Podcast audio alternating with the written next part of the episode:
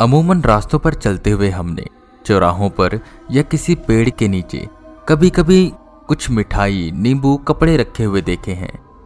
सरल भाषा में हम उसे टोटका कहते हैं। और जब यही टोटका बड़े स्तर पर किसी शख्स पर किया जाए, या अपनी कोई इच्छा को पूरी करने के लिए किया जाए तो वो कहलाता है काला जादू, यानी कि ब्लैक मैजिक। जो कि काफ़ी तरीकों से किया जाता है, पर इसका अंजाम बहुत ही बुरा होता है। अब मेरा मकसद यहाँ पर कोई अंधविश्वास फैलाना नहीं है। बहुत सी जगहों पर तो ये बस ढोंग होता है, पर सब जगह नहीं। इसलिए जितना हो सके इन सब चीज़ों से बचना चाहिए।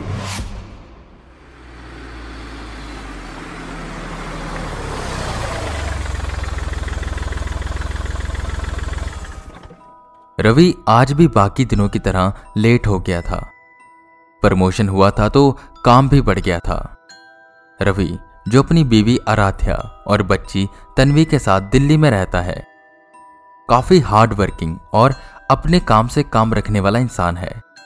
पर उसकी इस कामयाबी से, उसकी इस तरक्की से बहुत से लोग उससे जलते हैं और हमेशा उसे गिराने की कोशिश करते हैं। पर वो भगवान का नाम ले बस अपने काम पर लगा रहता है।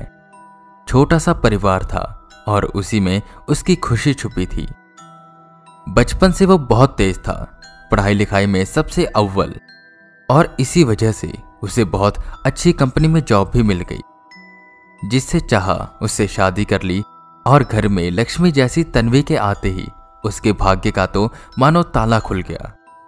पर कहते हैं ना जब कोई ऊंचाई को छूता है तो उसको देख लोग जलते हैं और ये कामना करते हैं कि वो नीचे गिर जाए। ऐसे ही रवि से भी बहुत लोग जलते थे, खासकर उसके पड़ोसी और उसके साथ काम करने वाले। तन्वी बेटा, दरवाज़ा खोल दो, पापा आ गए तुम्हारे। आराध्या तन्वी से कहती है, जो कि खुशी से दौड़ते हुए सीधा दरवाज़ा खोलती है और रवि को हक कर लेती है। जाइए, आप फ्रेश हो जाइए। तब तक मैं खाना लगा देती हूँ। किचन में काम करती आराध्या ने कहा, पूरी फैमिली साथ में बैठकर खाना खाती है और जैसे ही सोने जाने वाली होती है कि उनके घर की चौखट पर कोई दस्तक देता है। रुको, मैं देखता हूँ। दरवाजे की तरफ़ जाती आराध्या को रोकते हुए रवि ने कहा, उसने थोड़ा सावधानी से दरवाज़ा खोला। आसपास कोई नहीं था। चारों तरफ़ गुप चुप्पी और अंधेरा था। रवि थोड़ा बाहर आया और उसने यहाँ वहाँ देखा। कौन मज़ाक कर रहा है ये? रवि ये सोचकर पलटने ही वाला था कि उसके पैरों से कुछ टकराया। ये क्या है? वो झुककर उसे उठाता है। कपड़े से बनी एक अजीब सी डॉल। आँखों पर शर्ट के बटन लगे थे और उस पर चुभी हुई थी पाँच पिन। दो पैरों में, दो हाथों में और एक सीने में। पीछे से आराध्या आई और उसने ये देख उस डोल को छीना और दूर फेंक दिया। वो काफ़ी डर गई। जैसे मानो उसने कोई भूत देख लिया हो। अरे क्या हुआ राध्या इतना डर क्यों रही हो? आपने वो गुड़िया क्यों उठाई? हो सकता है किसी ने ब्लैक मैजिक किया और इसे यहाँ रख दिया हो। आराध्या ने डरते हुए कहा, जिस पर रवि उसे शांत कराता है। और कहता है कि ऐसा कुछ भी नहीं होता, तुम डरो मत। किसी ने मज़ाक किया होगा। और ये ब्लैक मैजिक, ये सब बकवास है। समझा बुझाकर रवि आराध्या को अंदर लेकर गया। उन्होंने दरवाज़ा बंद किया। दरवाज़ा बंद होते ही एक आवाज़ गूंजने लगी। आवाज़ हँसी की। एक डरावनी हँसी। और देखते ही देखते वो गुड़िया अपने आप चलने लगी। और धीरे धीरे राख में बदल गई। वहीं आराध्या और तन्वी चैन की नींद सो रहे थे, पर रवि को अजीब सी बेचैनी हो रही थी। उसका सर भारी हो रहा था। वो पानी पीने के लिए उठा। हॉल में जाकर उसने ग्लास में पानी डाला। कि उसे एक आवाज़ सुनाई दी। आवाज़ किसी के यहाँ से वहाँ जाने की। वो पलट कर यहाँ वहाँ देखने लगा। तभी उसे एहसास हुआ कि उसके बिल्कुल पीछे कोई खड़ा है। उसकी गर्म साँसें रवि महसूस कर पा रहा था। तभी वो जो भी रवि के पीछे खड़ा था, उसने रवि को छुआ। रवि का शरीर थर थर कांपने लगा। वो चाहकर भी चिल्ला नहीं पा रहा था। वो डर कर पीछे की ओर मुड़ा तो उसके ठीक सामने एक औरत खड़ी थी, जिसने काले रंग के कपड़े पहने हुए थे। उसकी आँखें पूरी सफ़ेद थी और उसका मांस लटक रहा था, जो कि आधा गला हुआ था। चेहरे पर एक डरावनी सी मुस्कान थी। उस औरत के हाथ में कुछ था जो उसने सीधा रवि के दाएँ पैर पर मारा। रवि की एकदम से आँख खुली। वो हाफ़ रहा था। यह कैसा सपना था? वो सोचने लगा कि उसे अपने दाएँ पैर में हल्का हल्का दर्द महसूस होने लगा। उसने अपना पजामा हल्का सा ऊपर की ओर किया तो देखा वहाँ से खून निकल रहा था। ये खून कैसे निकल रहा है? वो भी ये सोच ही रहा था कि वही औरत रवि के सामने खड़ी थी और उसे ही देख रही थी। और देखते ही देखते रवि के पैरों का दर्द बढ़ने लगा और वो दर्द इतना बढ़ गया कि वो असहनीय हो गया। वो औरत ज़ोर ज़ोर से हंसने लगी। रवि दर्द से चिल्लाने लगा। उसके पैर से खून निकलता जा रहा था। यह ऐसा दर्द था जैसे उसके पैर में कोई खंजर गड़ा हो। और वो बार बार उसे घुमा रहा हो। रवि की आवाज़ें सुनकर तन्वी और आराध्या उठे। उन्होंने देखा कि रवि दर्द में कर्रा रहा था और उसने अपना दाहिना पैर पकड़ा हुआ था। क्या हुआ रवि? आराध्या ने पूछा। मेरा पैर मेरा पैर बहुत दर्द कर रहा है। रवि चिल्ला रहा था। आराध्या ने उसके पैर की तरफ़ देखा, जो कि पूरा ठीक लग रहा था। रवि का दर्द धीरे धीरे कम हुआ। उसने भी पैर की ओर देखा तो वहाँ कोई खून नहीं था और कोई निशान तक नहीं था। वो औरत भी गायब हो गई थी। ये कैसे हुआ? रवि सोच में डूब गया। शायद सर भारी है, इसलिए हुआ होगा। रवि ने सोचा और आराध्या और तन्वी से कहा कि बस हल्का सा दर्द हो रहा था और फिर वो सब सो गए। आराध्या को यह बात गंभीर लग रही थी। अगले दिन आराध्या वो डॉल को ढूँढने लगी, पर वहाँ डॉल का कोई नामो निशान नहीं था। अब रवि को अच्छे से नींद नहीं आती थी। वो औरत उसे बार बार दिखाई देती। हमेशा वो उसके पास आती, उसे पकड़ने की कोशिश करती, और रवि उसे भागता। एक दिन ऐसे ही रवि सो रहा था कि उसे एहसास हुआ कि उसके बाएँ पैर पर कोई कुछ चुभा रहा है। उसने उठकर देखा वही औरत उसके बाएँ पैर को छू रही थी। रवि डर कर थोड़ा पीछे की ओर हुआ।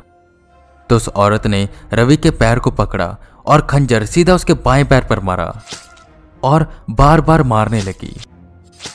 उसका खून पूरे बेड पर फैलने लगा। रवि फिर से दर्द में चिल्लाने लगा। और यह दर्द असहनीय था। आराध्या तनवी फिर से उठे और उन्होंने देखा अब रवि अपना बायां पैर पकड़कर चिल्ला रहा है। कुछ देर बाद उसका दर्द शांत हुआ। उसने देखा वहाँ कोई निशान नहीं था, पर अब वो ये बात समझ गया था कि ये जो भी है, उसका वहम नहीं है। उसने ये सारी बातें आराध्या को बताई कि कैसे उसे वो औरत दिख रही है और कैसे वो खून निकालता है और कैसे वो उसके पैरों पर खंजर मार रही है। आराध्या ये समझ गई कि हो ना हो, इसका लिंक उस डॉल से जुड़ा है। उसे याद आया वो पिंस जो उस पर चुभी हुई थी। और अब रवि और आराध्या इस बारे में बातें कर रहे थे कि वो पिंस लेग आर्म्स और चेस्ट में चुभी थी। और वो लेग्स हो गई थी। और अब उन्हें पता था कि नेक्स्ट बारी आर्म्स की है। उन्हें अब ज़्यादा वेट नहीं करनी चाहिए। वो ये बात समझ गए थे। अगले दिन ही वो एक तांत्रिक के पास गई। तांत्रिक ने सारी जानकारी ली, कुछ मंत्रों का जाप किया, और उसने अपने हाथ खड़े कर दिए। उसने कहा, ये जिसने भी कराया है, वो बहुत पहुँचे तांत्रिक से करवाया है, और इसका काट वो नहीं कर पाएगा। पर हाँ, ये एक मारन विद्या है। जिसने भी ये कराया है, वो रवि को मारना चाहता है। लातों की पिन तो हो गई अब हाथों की बारी है और जैसे ही लास्ट छाती की बारी आएगी। तो उस वक्त रवि के दिल पर वार होगा और रवि मर जाएगा। ये सुनकर आराध्या ज़ोर ज़ोर से रोने लगी और वहीं रवि भी चिंतित हो गया। बाबा जी, अब क्या करें? उन्होंने पूछा, जिस पर वो तांत्रिक कहते हैं कि मुझसे भले कुछ नहीं हो पा रहा, पर मेरे गुरु जिन्होंने मुझे सिखाया है उनके पास इसका काट ज़रूर होगा, पर वो दूसरे शहर में रहते हैं तो तुम वहाँ चले जाओ। बिना देरी किए वो निकल गए। सबसे पहले वो घर गए, तन्वी को लेने, क्योंकि वो उसे घर पर अकेला नहीं छोड़ सकते थे। जैसे ही वो घर में आए और तन्वी के रूम में गए कि रवि ने उसी औरत को देखा, तन्वी के पास। वो तन्वी के साथ बैठी थी। ये देखकर रवि बहुत घबराया। वो भागकर तन्वी के पास गया। उसने तन्वी को पकड़ा कि इस औरत ने खंजर सीधा रवि के दाएँ हाथ पर मारा, जिससे उसके हाथों से खून निकलने लगा और वो दर्द से चिल्लाने लगा। आराध्या भागकर रवि के पास आई। उसे वो औरत तो दिख नहीं रही थी, पर रवि के इस बर्ताव से वो समझ गई थी कि वो यहीं कहीं है। उसने रवि को संभाला और वो कार में बैठे, जिसने भी ये काला जादू कराया था। उसे यह भनक हो गई थी कि वो किसी तांत्रिक के पास गए थे तो उसने उस शक्ति को और ज़्यादा बढ़ा दिया, और वो औरत रवि को फिर से दिखाई देने लगी। रवि ने कार साइड में रोकी और आराध्या से कहा कि कार को तुम ड्राइव करो। जैसे ही रवि दूसरी साइड बैठने वाला था कि वो औरत फिर से तेज़ी से रवि की ओर आने लगी, वो बिल्कुल हवा की तरह थी। वो तेज़ी से रवि के पास आई और उसने रवि के बाएँ हाथ पर खंजर मारा। रवि दर्द से चिल्लाने लगा, पर उसने आराध्या को कहा कि तुम बस ड्राइव करो और कार की रफ्तार तेज रखो। आराध्या ने कार की रफ्तार बढ़ाई और वो तेज़ी से उस तांत्रिक की ओर बढ़ने लगी। इसी बीच वो औरत रवि को बार बार दिखाई दे रही थी। रवि समझ गया था कि अब सीधा वार उसकी चेस्ट पर होगा। कैसे न कैसे कर वो उस तांत्रिक के पास पहुँचे कि वो औरत फिर से तेज़ी से रवि की ओर बढ़ने लगी। रवि चिल्लाने लगा कि वो आ गई। तभी उस तांत्रिक ने उस औरत की ओर देखा। वो औरत वहीं रुक गई। वो तांत्रिक कुछ बदबदाने लगा, जिससे वो औरत चिल्लाने लगी और वहाँ से भाग गई। वो तांत्रिक रवि को अंदर लेकर आया। उसने वहाँ अपनी क्रिया शुरू करी और ये बताया कि किसी जान पहचान ने उसके साथ ये किया है। कारण वो नहीं जानता। पर उसे पता है कि ये किसने किया है। रवि ने पूछा कि वो कौन है, पर वो तांत्रिक कहते हैं कि मैं बता नहीं सकता। पर हाँ, जिसने भी यह किया है, कुछ ही दिनों में उसके साथ बहुत बुरा होगा। उस तांत्रिक ने रवि को एक काला धागा बांधा और एक ताबीज दिया, जिससे अब उस पर कोई भी काला जादू नहीं कर सकता। कुछ दिन यूँ ही गुजरे कि रवि के ऑफ़िस में एक शख्स उसके साथ काम करता था। जो कि उसका जूनियर था, अजय। उसकी कार एक्सीडेंट में डेथ हो गई, जिससे रवि यह समझ गया कि उस पर यह काला जादू किसने करवाया था। इसी से रिलेटेड मैं आपको एक बात बताता हूँ। जो भी इंसान काला जादू करवाता है, जैसे कि अगर किसी ने किसी के ऊपर मारन विद्या कराई है, और अगर जिस पर मारन विद्या कराई गई है, वो शख्स किसी तांत्रिक के पास जाता है, जो कि उससे ज़्यादा पावरफुल है, और वो उसे कहता है कि वो उसे पलट दे। तो वही मारन विद्या जिसने करवाई थी, वो मारन विद्या उस पर आ जाती है। ये कह सकते हैं कि वो जो चाहता था, वो उसी के साथ हो जाता है। और ये चीज़ मैंने खुद देखी है। आई होप आपको ये कहानी पसंद आई होगी। अगर पसंद आई है तो प्लीज़ इसे शेयर करें हॉरर टेप को फॉलो करें। मैं वी के रावत, फिर मिलूँगा आपको एक नई कहानी के साथ। तब तक के लिए बने रहे हमारे साथ और सुनते रहें। Horror tape